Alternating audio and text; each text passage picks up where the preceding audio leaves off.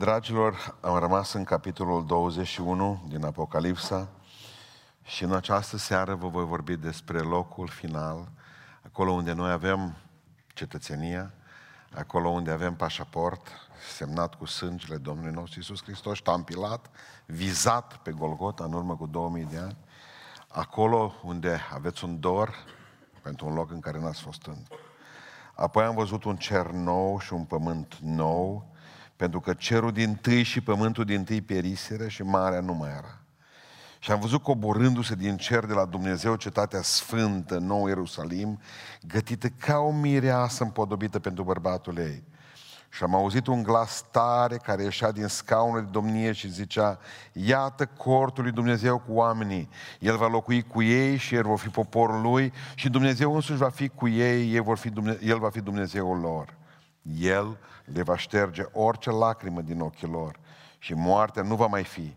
Nu va mai fi nici tânguire, nici țipăt, nici durere, pentru că lucrurile dintâi au trecut. Cel ce ședea pe scaunul de domnie a zis: iată, eu fac toate lucrurile noi. Și a adăugat: scrie, fiindcă aceste cuvinte sunt vrednice de crezut și adevărate. Apoi mi-a zis: s-ai sprăvit. Eu sunt Alfa și Omega, începutul și sfârșitul. Celui care este sete îi voi da să bea fără plată din izvorul apei vieții. Cel ce va birui va moșteni aceste lucruri. Eu voi fi Dumnezeul lui și el va fi fiul meu. Dacă despre fricoși, necredincioși, scârboși, ucigași, curvari, vrăjitori, închinători la idoli, toți mincinoși, partea lor iazul care arde cu foc și cu pucioasă, adică moartea a doua.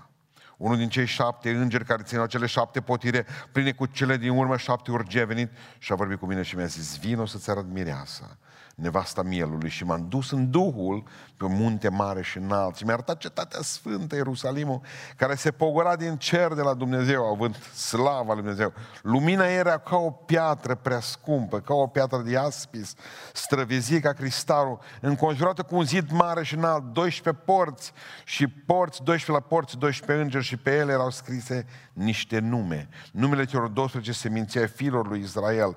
Spre răsărit erau trei porți, spre miază noapte trei porți, porți, primează zi trei porți, spre apus trei porți. Zidul cetății avea douăsprezece temelii și pe ele erau cele douăsprezece numele celor doisprezece apostole mielului.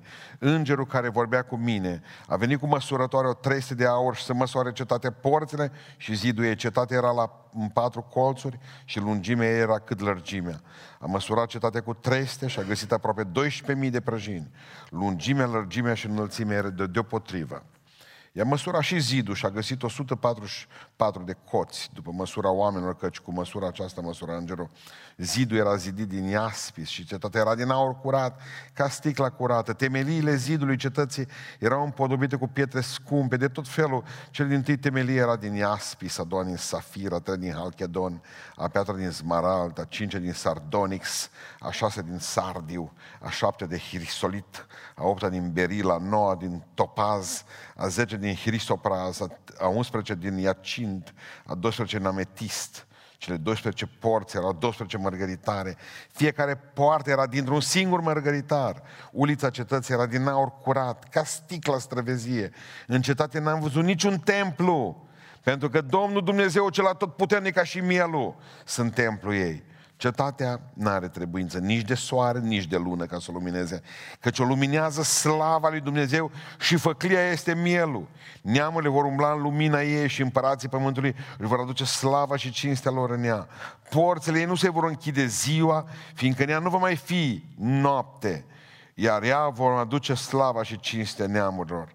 Nimic întinat nu va intra în ea, nimeni care trece în spurcăciune și minciună, ci numai cei scriși în cartea vieții mielului. Amin.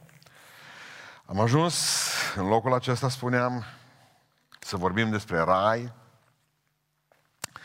Despre un rai pentru care suntem atât de băjocoriți. Nu există publicații acum. Nu, rar se întâmplă. Nu prind o publicație în care se spună că raiul este plăzmuirea celor frustrați, celor săraci, nenorociți, prin garsoniere, care, dacă n-au aici pe pământul acesta, tânjesc ca și câinele când doarme și visează metri cub de salam, parizer.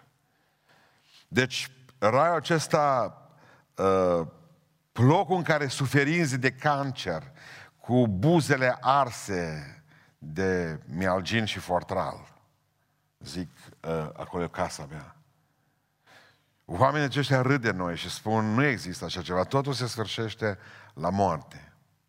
Exact ca și pentru câini. Îngropi, bați pământul și pleci mai departe. Eu mă gândesc că există un loc de fericire, că dacă pământul e locul fericirii, dați-mi voie să vă spun că planeta e greșită. Am întrebat și pe alții, mă, ați găsit fericirea pe ce? Eu zic că nimeni. Poate că nu e la noi în țară. În Italia. Tu știți să vă întrebați pe italieni. Nu, atunci duceți-vă în Pacific, dacă în Europa nu există fericire. Duceți-vă în Pacific, duce pe insulele acelea, vedeți care toate, poate că vă gândiți. Păi, unul dintre mari, mari pictori francezi s-au ascuns pe acolo, dar în afară de niște boli venerice nu o nu primit. Și-au vrut să se sinucidă nu știu de câte ori. În Tahiti. Acolo e raiul. Când vorbește Biblia despre rai, trebuie să înțelegeți niște lucruri simple. Apar mai multe denumiri. Unul dintre ele e cerul. Cerul, acolo, sus. Așa numește Biblia raiul. Ștefan, iată, zice, el n-a zis, iată, văd raiul. A zis înainte de a muri, iată, văd cerurile deschise și pe Fiul omului stând în picioare la dreapta lui Dumnezeu. Pentru mulți se numește chiar raiul, raiul. Și zice Domnul Iisus Hristos, azi îi spune tâlhară de pe cruce, vei fi cu mine, nu ce în cer, ci vei fi în rai. Înseamnă că cerul și raiul, același lucru. Apoi mai apare în Biblie cu sânul lui Avram, dacă ați băgat de seamă. Zice că amărâtul ăla de Lazar, după ce a murit, s-a dus, a fost dus de îngeri în sânul lui Avram. Apoi mai avem Iisus Hristos, mi-a zis un lucru frumos, un termen pentru rai. Casa Tatălui meu. Știți ce mă bucură pe mine chestia asta? Casa Tatălui meu, că nu e muzeu. N-a zis muzeul Tatălui meu, unde te duci, arată, uite, zice, statuia cum Domnul Iisus Hristos când a fost. Nu, mă, casă e casă. În muzeu cum umbli? Înțepenit. Ghidul plictisit. Și tu umbli, vrei că nu lovești ceva, să răstorni pe acolo, să vadă lumea că nu te pricepi. Stai încordat. Nimeni nu se simte bine într-un muzeu. Tot timpul, mă, să nu râdă lumea, că nu m-am, n-am, m-am priceput. Exact ca și uh, am fost în casa unui frate păstor și mi-a spus un... Zice, ce ziceți de tabloul ăsta? Eram împreună cu un frate la noi din biserică, șoferul care m-a dus atunci, ne-am uitat beton. Nimic n-am înțeles. Cine l-a făcut? Părerea mea că a pus în pușcă uh, ceva... ceva vopsea. Cum s-a nimerit? Nu mă văd că se pune fratele gazda. Noi ne-am uitat la tablou. M-am uitat și eu. Zic, l-ai pus bine, sigur, nu? Îi... Încercam noi acum să-l vedem dacă n-ar fi răsturnat. Cumva, poate am gândit, mă, l-a bătut greșit în cuie. Numai l-am văzut că zice, bă, profanilor, mă, lumina, nu, te, nu trebuie privi de acolo. M-am văzut că se pune pe burtă, pe mochetă în casă și ne arată că unghiul ăla era potrivit. Ne uitam la el, unghiul. Noi nu avem unghiul bun. Nu, ne-am pus pe burtă și eu și fratele, am zis, să zicem unghiul potrivit. Era mai rău decât în față. Nu, și am zis, bă, bă cât o prostită asta să-i pună pe burtă în casă la el, pentru tabloul ăsta. Am zis, nu mi-l dai mie. Bun. Și zice, casa Tatălui meu, nu-i muzeu. Nu-i muzeu. Așa frumos zice în altă parte, patria voastră cerească. Patria voastră cerească. Dar mai zice într-un fel aici, în Apocalipsa, ați băgat de seamă, cortul lui Dumnezeu, zice. Când mergeam și ziceam la tineri, haideți să mergem să facem un cort la Tărcăiță, cei care mă ascultă acum, tot îmi scriu, frate, eu acolo l-am primit pe Domnul la Tărcăița, eu acolo l-am primit pe Domnul la, aici unde a fost, la Budureasa, fie cu Penielul, fie cu Hristos pentru România, cu Tabăra. Aici au fost mari manifestări, câte patru-cinci mii de tineri veneau aici pe Valea noastră și eram împreună în cort. Le spuneam la fraze, toată lumea atunci ne blăstămau, voiau să incantații pe noi, tăiau cocoși, ce nu făceau, stropeau cu sânge în stânga și în dreapta. Ce, mă, zice, ce cort vă trebuie vouă? Și am spus, noi avem biserici, ziceau toți, ce cort? Acum toți au corturile lor. Și mănâncă mici, vând șlapi în spatele cortului, cântă, în sfârșit, bat pe tobe acolo. Dar atunci, blesteme, când ne-am dus în Moldova, au venit și preoți cu prapurii, au venit. Eu scos din biserici a noștri. A noștri n-aveau ce duce, câte un amvon în spate, dar nu, cum era, greu a fost, foarte greu. Și le-a spus așa, n-aș vrea să locuiesc cu voi în templu. Aș vrea să fiu singur cu frați în cort, pentru că cerul e cortul lui Dumnezeu cu oamenii. Pentru că din cauza acestor de multe ori blestemate de ziduri, cum a zis Ieremia către popor, Dumnezeu către Ieremia, nu mai ziceți că acesta e templul Dumnezeu. Deci eu am plecat de acolo, voi v-ați pus accentul pe aurul și argintul din templu, dar zice Domnul, mi-ați pierdut pe mine, pe mine care puteam să duc binecuvântarea, bucuria și pacea. Se mai numește și cortul lui Dumnezeu, cerul. Se mai numește și patria cerească, și casa tatălui meu, și sânul lui Avram, și raiul, și cerul. Dar se mai numește, culmea, tot aici scrie, nou Ierusalim. Acum când vorbim de ceruri, trebuie să înțelegeți că sunt trei ceruri, da? Așa zice Biblia, cel puțin trei ceruri. În primul cer, spațiu atmosferic, acesta zboară gâștile, da? Prin cerul acesta. Exact al doilea cer, ăsta e spațiu cosmic. Și apoi urmează cel de-al treilea. Deci, primul, spuneam întotdeauna, zboară rațele în primul cer. În al doilea, civizairul. În al doilea, zboară rușii. Americanii, câte un chinez, zice, au fost în cosmos. Și există după aceea al treilea cer, în care numai zboară mai sfinții și îngerii cu lui Dumnezeu. Ce Pavel a fost în al treilea cer, în trecut dincolo de ruși, de chinezi și de rațele românilor. Cerul, vreau să înțelegeți un lucru, nu e o stare. Măi, m-am simțit ca în cer. Dacă a fost, zicem, bucurie mare cu frații. Nu, cerul este un loc. Zice, mă duc să vă pregătesc un loc, nu o stare. Stare cerească putem avea pe aici, dar cerul este un loc. Pentru care, de exemplu, mireasa s-ar bucura când ar auzi, de exemplu, că mirele i-a pregătit o stare de casă. Numai, haideți să mergem în starea mea de apartament. Indiferent cât... Bun. Dumnezeu ne-a spus, mă duc de două mii de ani se pregătește locul acesta. Asta spune Sfânta Scriptură și ceea ce este foarte frumos este faptul că această... Și acum o să, nu o să vă placă ce spun. Deci o să stați la bloc. Pentru că cerul nu-i o pajiște cu miei și cu căsuță, fiecare cu cabana lui. Nu. Biblia zice că acolo unde vom fi noi, va fi bloc. Ci că a văzut un cub, că a zis că atât înălțimea, cât și lungimea, cât și... Astea toate sunt egale. Deci înseamnă că vom fi bloc, cub. Nu? O cetate sub forma unui cub cu laturile de două mii cinci sute de kilometri. Fiecare latură. Asta înseamnă, am făcut niște calcule azi noapte, trei milioane șase sute de mii de kilometri pătrați. trei milioane șase sute de mii de kilometri pătrați va fi blocul ăsta desfășurat. Am, am calculat Londra. Am fost astăzi cu frații din Londra pe la douăsprezece și un sfert, am intrat cu ei pe Zoom. Ce surpriză le-am făcut de aici de la noi, nu știu că intru. Surpriză, nici eu n-am mai intrat pe Zoom. A fost surpriză și pentru mine. Și uh, am intrat pe un cont a unui frate. Și a fost frumos. Și vreau să vă spun că m-am gândit la Londra. Londra are unsprezece, zece, unsprezece milioane de locuitori. Știți câți kilometri pătrați are? două sute patruzeci de kilometri pătrați. Asta e desfășurarea Londrei. Gândiți-vă numai cât are cerul.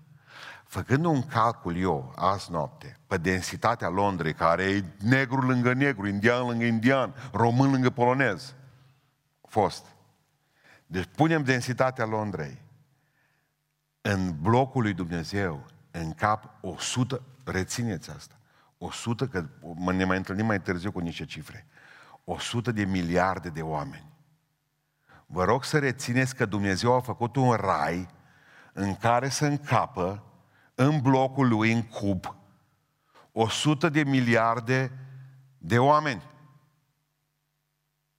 Bun, mergem mai departe. Blocul are două mii cinci sute pe rază, da, am zis trei milioane șase sute de mii de kilometri pătrați. Bun. Zidul are șaizeci și cinci de metri grosime și este tot făcut din pietre prețioase. șaizeci și cinci de metri grosime, deci în metri, am transformat totul. Perle doisprezece porți cu doisprezece temelii. Gândiți-vă că fiecare poartă este dintr-un... Nu știu cât e cel mai mare, uh, cel mai mare smaragd, cel mai mare piatră prețioasă. Să zicem, nu știu cât e, cam atâta. Să încapă într-un seif. Asta cât un ou. E struț, dacă este. Dar gândiți-vă că porțile sunt dintr-o singură piatră prețioasă. Poarta săpată, ruptă. Cât de mare este smaragdul acela. Spune cuvântul Lui Dumnezeu că traversează un râu prin mijlocul cubului respectiv, care zice, dă la pomul vieții, alimentează cu apa aceea sau ce-o fi, cu apă, pomul vieții. Observați un lucru, că nu are nevoie de lumină exterioară, zice că nu are nevoie nici de soare, nici de lună. De ce? Lumina interior, o luminează Dumnezeu din interior. Iisus Hristos spune că El este soarele. Și cetatea este din aur, zice, ca sticla curată, cel mai pur aur, platină, probabil, sticla curată, platină. De ce trebuie să fie ea de platină? Aurul ala alb, sclipitor, ca să facă, uh, ca să facă puțină distinție între stradă și restul. Străzile pe jos, ulița, au ce zice Dumnezeu, ulițe, au ce stradă, street, uliță, sunt făcute din aur. Loc, asfalt. Asta e părerea lui Dumnezeu despre aur. Asfalt. Deci toate ulițele, iar mă gândeam acum, de exemplu, poate că nu știu ce va fi acolo, că zice că robii lui vor sluji. M-am gândit, felul meu. Mai mult, ce să sper pentru tot ce am muncit aici, decât să fiu salubrist acolo, ceva pe străzile alea de aur. Dar m-am gândit ce frumos să se dai cu târșul, cu mătura. Frumos. Frate Bogojar. Îți fac rost și ție de-o din aia. Mergem. Că zicea cineva, cum va fi raiul? Știu. Mă întrebau copiii mei când erau mici. Tată, vor fi A T V-uri? Visul lor. Vor fi A T V-uri? Nu le-am cumpărat niciodată, că am zis că și de pe biciclete își pot rupe umerii, tot așa. Măi, tată, vor fi A T V-uri în rai? Și am zis, gârlă. E A T V-ul, nici nu mai duc la loc. E ca la noi.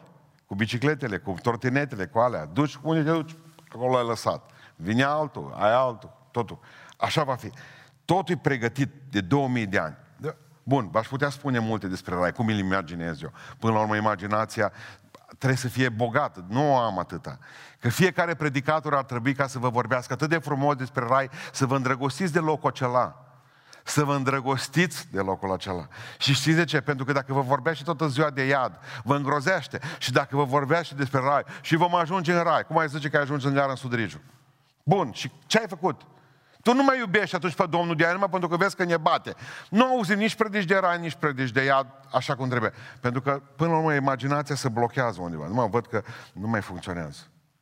Pivotul, ceva acolo, de imaginație, nu mai... Dar vreau să vă spun ceva despre Iisus Hristos. Pe El îl iubesc. Și din toată inima mea îl iubesc. Și haideți să mai, să mai gândim o dată. De cât am zis eu vouă că în cap, câți oameni în cap acolo în cer, deci în cub, o sută de miliarde. Nu, acum vreau să vă spun durere. Câte miliarde de oameni suntem noi pe pământul ăsta? Șapte. Bun. o sută de miliarde. Se spune, de eu nu știu, nu cred, e prea mare cifra. Dar o băgăm pe aia, că e cea mai mare care am găsit-o. Că de când trăiește lumea aceasta? Deci de mii de ani, de când trăiește lumea și au murit oameni, adunați toți care au fost în lumea aceasta, ar fi treizeci de miliarde de oameni. Deci de când e lumea? Asta am citit eu un calcul. Mai mult de ta nu dă. Și l-am pus pe maximum ăsta. Bun. treizeci de miliarde de oameni, ziceam, pe planetă umflați. Și Dumnezeu face locul de o sută de miliarde. Mă, am vrut să vă spun ceva despre inima lui Dumnezeu. M-am îndrăgostit de Domnul când a făcut calculele astea. Asta e inima Lui. El știe că nu se nasc cu o sută de miliarde. Dacă să nu vină să zică unul, eu n-am avut loc. Eu n-am avut loc.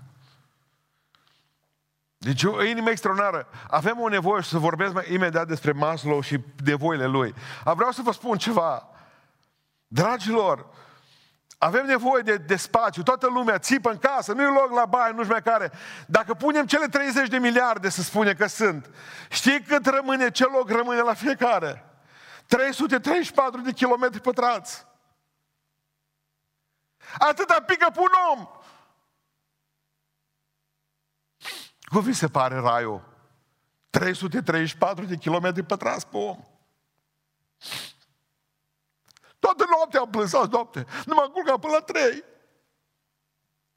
Că mereu m-am gândit, nu-i loc pentru noi. Când zice unul, nu-i loc pentru mine, familie, nu-i loc pentru mine în lumea asta, mereu spunem acest lucru. trei sute treizeci și patru de kilometri pătrați. Să dai. Cum va fi raiul? Cum vrei să fie?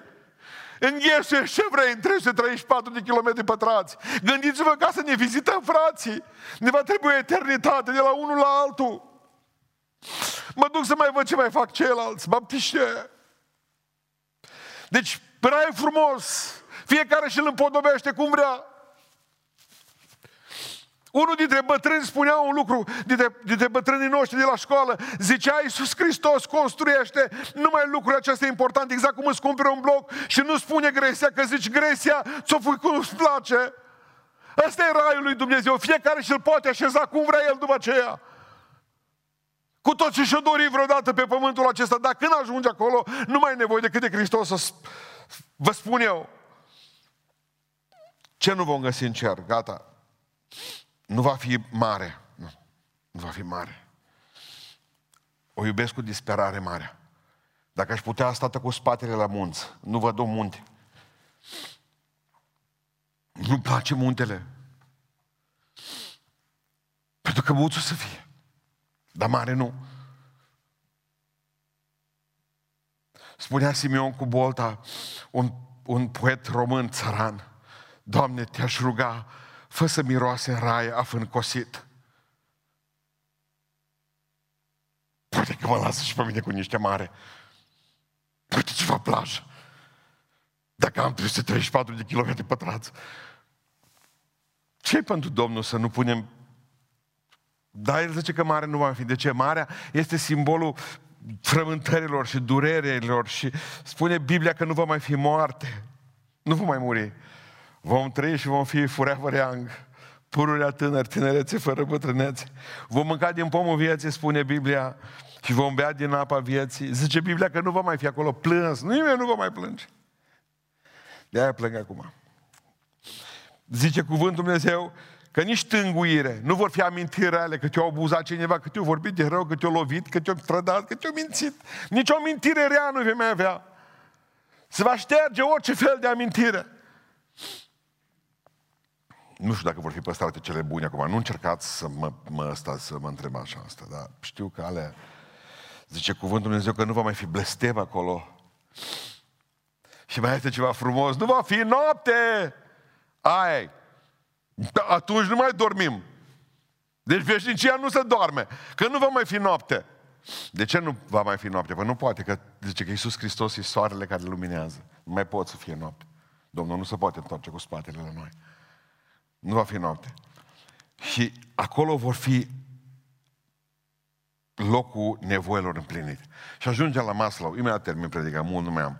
Uh, omul acesta a identificat cele cinci nevoi primare ale omului. Și eu le-am citit de nu știu câte ori, tot le-am mai predicat eu pe aici, pe la biserică. Și prima nevoie sunt, set de nevoi sunt nevoile elementare, spune Maslow. Adică nevoile biologice, fiziologice, cum vreți dumneavoastră. Adică să mâncăm, să dormim, sexualitatea, astea sunt nevoile primare, elementare ale omului. Bă, cea, piramida cea mai mare... Dar am văzut o chestie frumoasă, pare că nu vă pot grafica ce. Deci, știți piramida lui Maslow cu nevoile. Și cineva a mai făcut cu pixul mai jos baza tuturor și a scris internet. Deci, de fapt, asta stă la baza tuturor nevoilor umane. Dacă ai internet, celelalte lucruri se rezolvă până în capăt, nu e problemă. Dar au mai adăugat una, de fapt sunt șase. Deci una e pusă la bază, temelia, internetul. Dacă ai internet, ferice de tine, neamule. Deci ar fi apoi nevoie de securitate. Acum aici v-am zis, șaizeci și cinci de metri de zid, grosime. Nevoie de securitate. De-aia se mărită multe fete, nu neapărat de iubire. Pentru că doresc să aibă unul poate de grijă, uite că lucrează, miner. În sfârșit.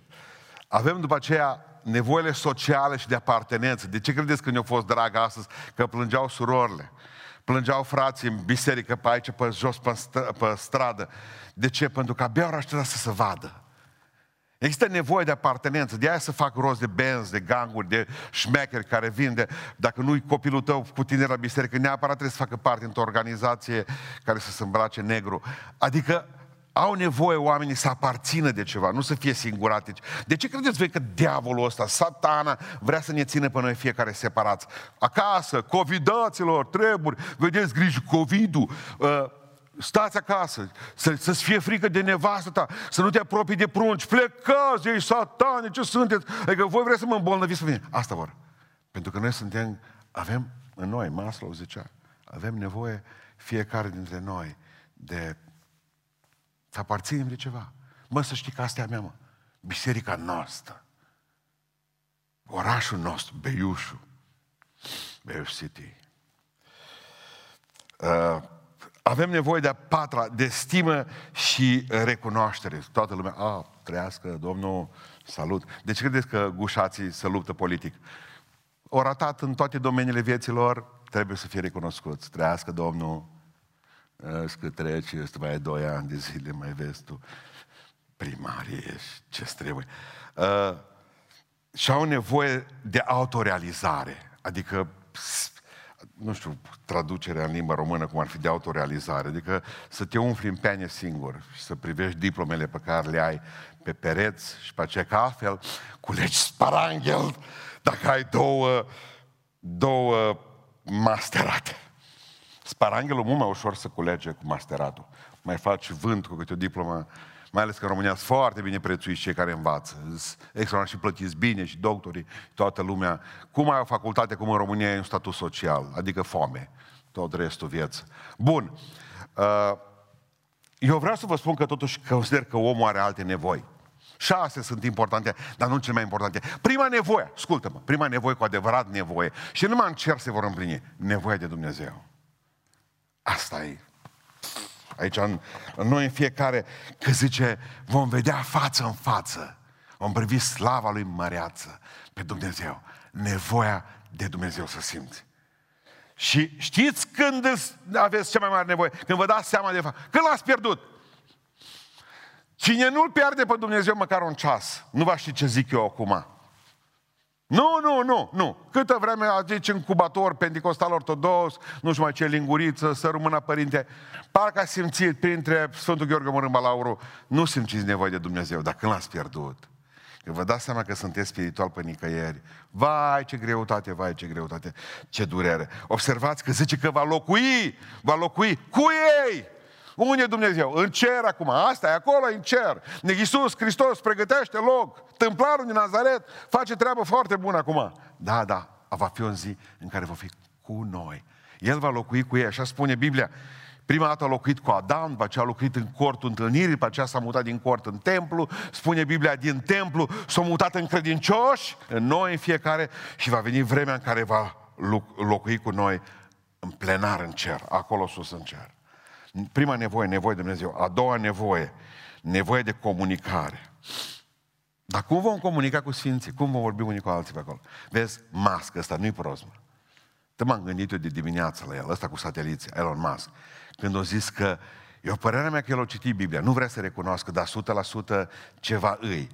Pentru că zice că vom comunica, nu mai neapărat cu cuvinte, dar Biblia zice că se va cânta. Eu știu altceva, vom învăța limba universală a cerului. Cu ce se va vorbi? Eu sper să fie fără diacritice. Asta e o sută la sută dacă va trebui să scrii. Asta îmi doresc eu. Să nu mai tastez jumate din viață, tastez, când tastez, liniuță, țâuri, îuri, șiuri. Așa ne-am ales noi români. N-am putut să fim serioși nici măcar aici. E bine, ceea ce este interesant, sau ungurește, o veșnicie strabă până înveți. M-am apucat acum câteva cuvinte de complezențe. Dar se va vorbi și ne vom înțelege unii pe, pe toți, cu frații noștri, cei care au venit din negri, cu cei din tătari, cu toată lumea vor veni și ne vom putea înțelege cu ei. Pentru că eu cred că cine l-are pe Dumnezeu se poate înțelege cu toată lumea. Asta e părerea mea. Nu trebuie să faci multă școală și să ai dicționare de o parte și de alta. Eu cred că vom comunica cu Dumnezeu, cu Sfinții și vom comunica unii cu alții. Ne întrerup. Și asta e o mare nevoie. Nevoie de comunicare. nevoie de Dumnezeu, nevoie de cunoaștere, cea de-a treia mare nevoie. Vom cunoaște totul față în față, spune Biblia. Vom cunoaște, dorim să știm ce acolo, ce acolo, ce acolo. Nu pocnim copiii toată ziua când, mă, tati zice, de cum stă luna și nu pică? Poc, au nevoie în ei. Mai târziu nu mai avem nevoie de cunoaștere. Deci atunci când aveți nevoie, sete aceasta de cunoaștere, apucați-vă de citit, apucați-vă de cărți, strângeți tot mai mult, tot mai mult, că vine nevoia în care nu mai te interesează. Știi destul. Vii și înlocuiești toată cunoașterea cu un nume ciudat, subiectiv, se numește experiență. Și dacă ai stat în șanț toată viața băut, ceva experiență ai și tu. Fraților, nu înlocuiți cunoașterea cu experiența. Astea sunt două lucruri complet diferite. După șaptesprezece ani de pușcărie, ce experiență ai de împărtășit? Frate, nu înseamnă că e cunoaștere, înseamnă că ai stat când de gratii. Atât. Există nevoia de spațiu. De ce am trecut eu ca nevoie importantă? Mă, fiecare își dorește mai larg.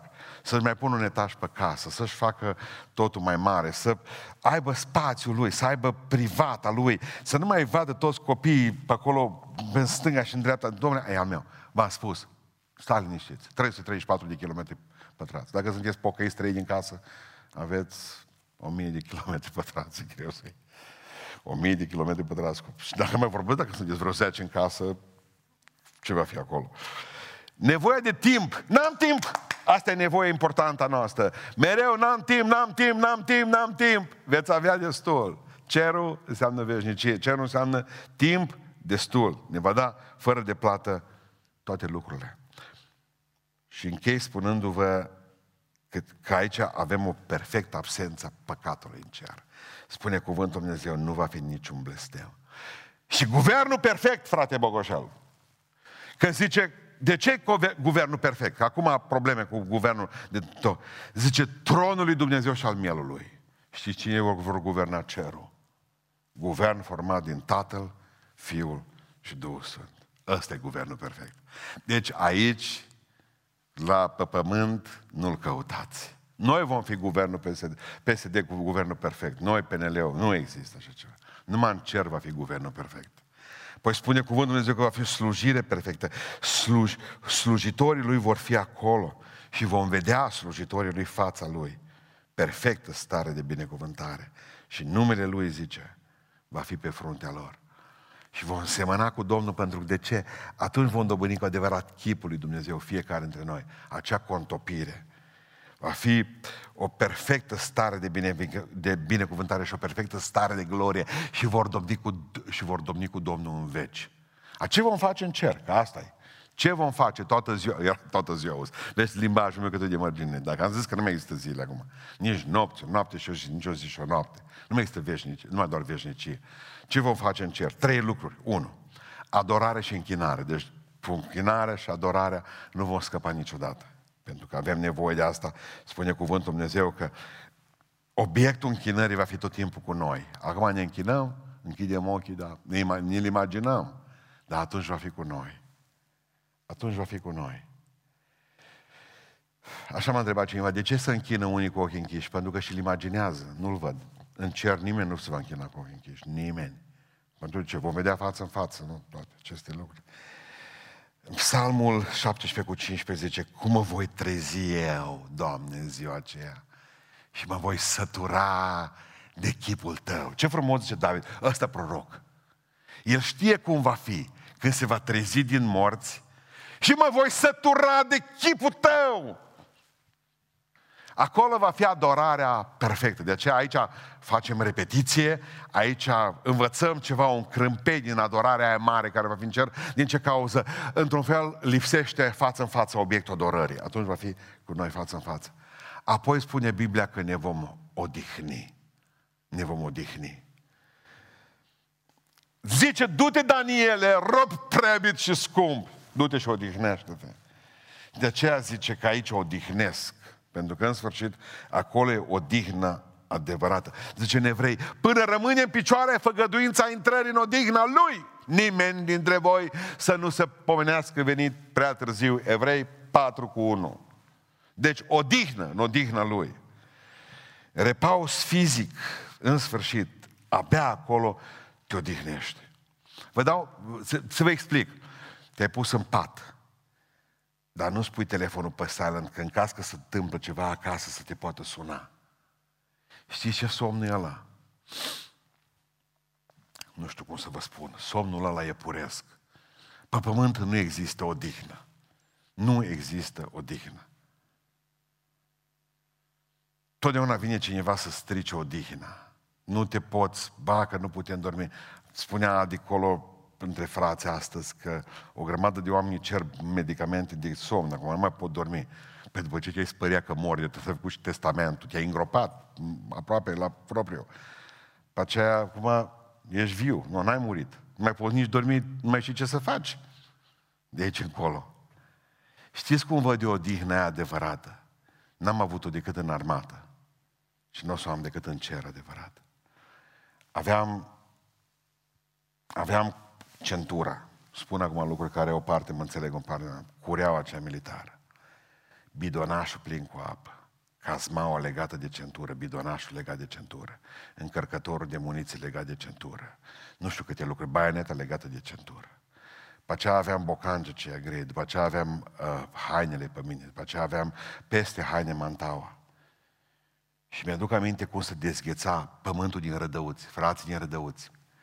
În spatele orașului, în față, în dreapta, aveți un pământ negru, îl știu. Dumneavoastră nu l-ați cercetat așa de bine cum l-am cercetat eu. E un pământ negru. Când se dezgheață, după ce pleacă crusta de gheață de pe el, ne ducea pe arătură, pe arătură. Arătură din toamnă, înghețată în iarnă, care se dezghețase și ne punea pe burtă. Și ne punea să mergem sute de metri pe burtă, cu pușca. Deci nu mai eram plin de noroi din cap până în picioare, nu ne mai simțeam picioarele, tremurau toate. Că trăgeam după noi sârmă ghimpată, trăgeam după noi pistoalele mitralieră, trăgeam după noi mitralierele, sacul cu stegulețe, aruncătorul de grenade, toate erau după noi, lăzile cu muniție pe, pe, pe noroiul ăla. Și mergeam așa. Totul, totul, nu mai știe cine e celălalt de lângă tine. Ajungeam seara înapoi la campanie, în campanie. Ne băgam toți în apă și ne spălam tot mantaua pe noi. Și spuneam în frămător, totul, totul ne udam în noaptea aceea, toate hainele le spălam. Și știți ce urma? Nimeni nu dormea toată noaptea numai pe rând. Pentru că era un singur fier de călcat. Dimineața trebuia să ai toate hainele pe tine curate și uscate. O, de câte ori le-am luat la minus douăzeci de grade, ude pe mine. Dar erau curate, ei nu știau că sunt înghețate. Și toată noaptea te băteau pe umăr. Ora două noapte, dar tu nu dormeai numai câteva ore. La cinci era deșteptarea. La două te sculau, hai că e rândul tău la călcător. Și îți încălzeai mantaua, ieșea abur din ea. Ieșea abur din veston. Dar acele două ore de somn, știți cum erau? Butuc. Odihnă. Odihnă. Nici nu mai sforeau că trebuia să sfore. Uitau și să sfore. Asta e lucrul cel mai mare la români. Să uiți și să sfori. Exact cum ai spune lui Gabi Grasu. Bă, fete, nu, nu sfori. Bun. Deci odihna adevărată, odihna adevărată vine în momentul ăla, acolo sus, când vei fi acolo sus. Până atunci pe pământ nu e odihnă. Și cu ce vreau să închei eu aici, să vă spun dumneavoastră. Martorul Jehova, zic, știi cum e cerul la ei. Un pământ de-a nostru, Beiușu puțin rășapat, aranjat bine, coșuri de gunoi vopsite albastru, dacă îți băga de seamă, și toată lumea fericită, dinți, puci, nu vedeți într-o revistă de-a lor, nu vedeți o, o, o știrb. Totul e perfect, totul sclipește, totul e aranjat, gardurile sunt vopsite alb, dacă îți băga de seamă, frumos, câini, toți apretați, cu smocuri, blegați cu fundițe, tot e aranjat, dar e pe pământ. Nu vreau asta. Nu vreau, vreau, nu vreau pământul ăsta, nu vreau, vreau cerul. Și pun întrebarea aceasta simplă, aici, ce-i de făcut? Ce-i de făcut?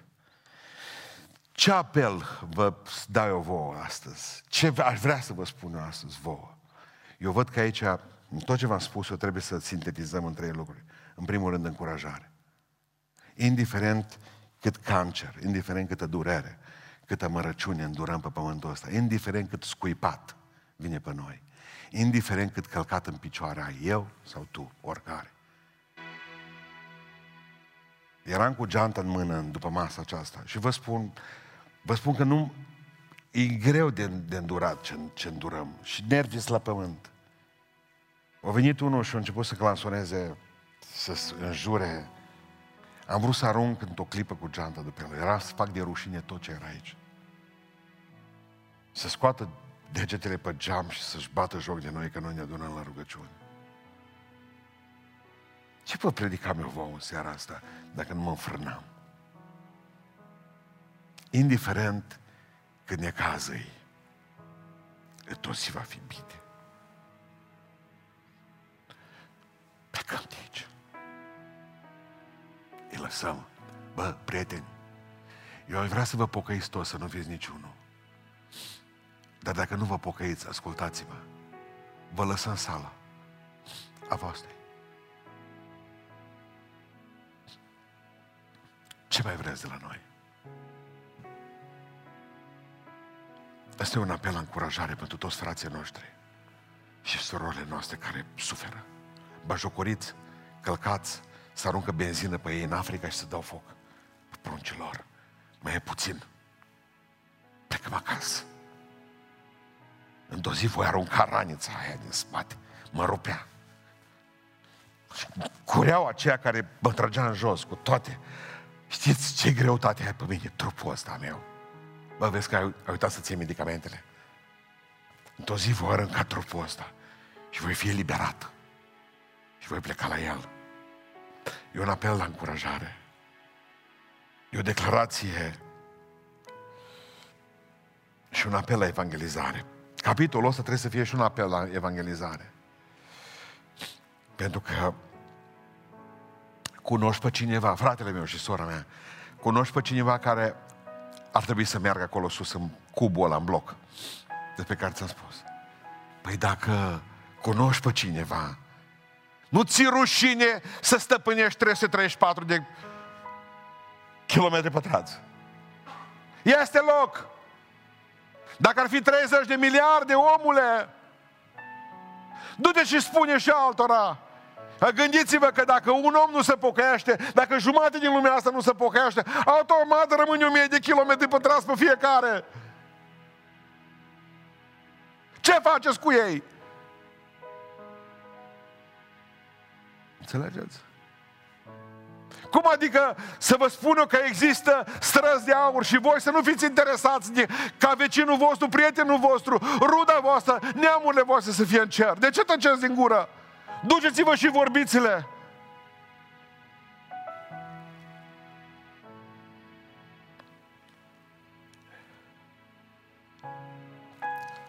Unul dintre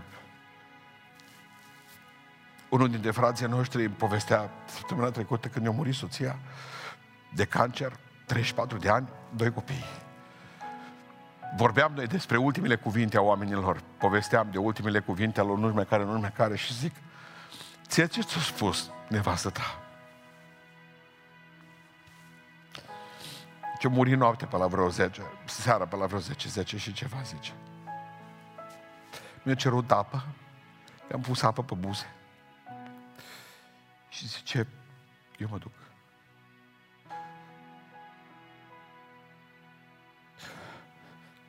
Te rog să-i aduci și pe ei cu tine, pe copii ăștia doi.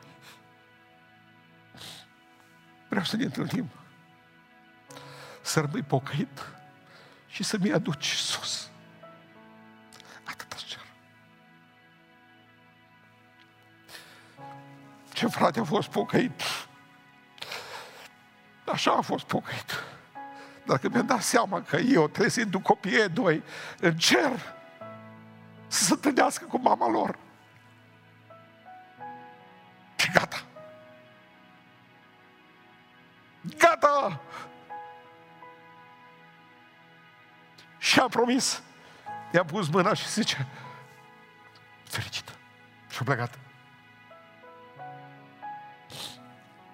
E și un apel la examinare. Ți l-am prezentat așa frumos. Cercetează-te. Dacă mori noaptea asta, sigur mergi acolo.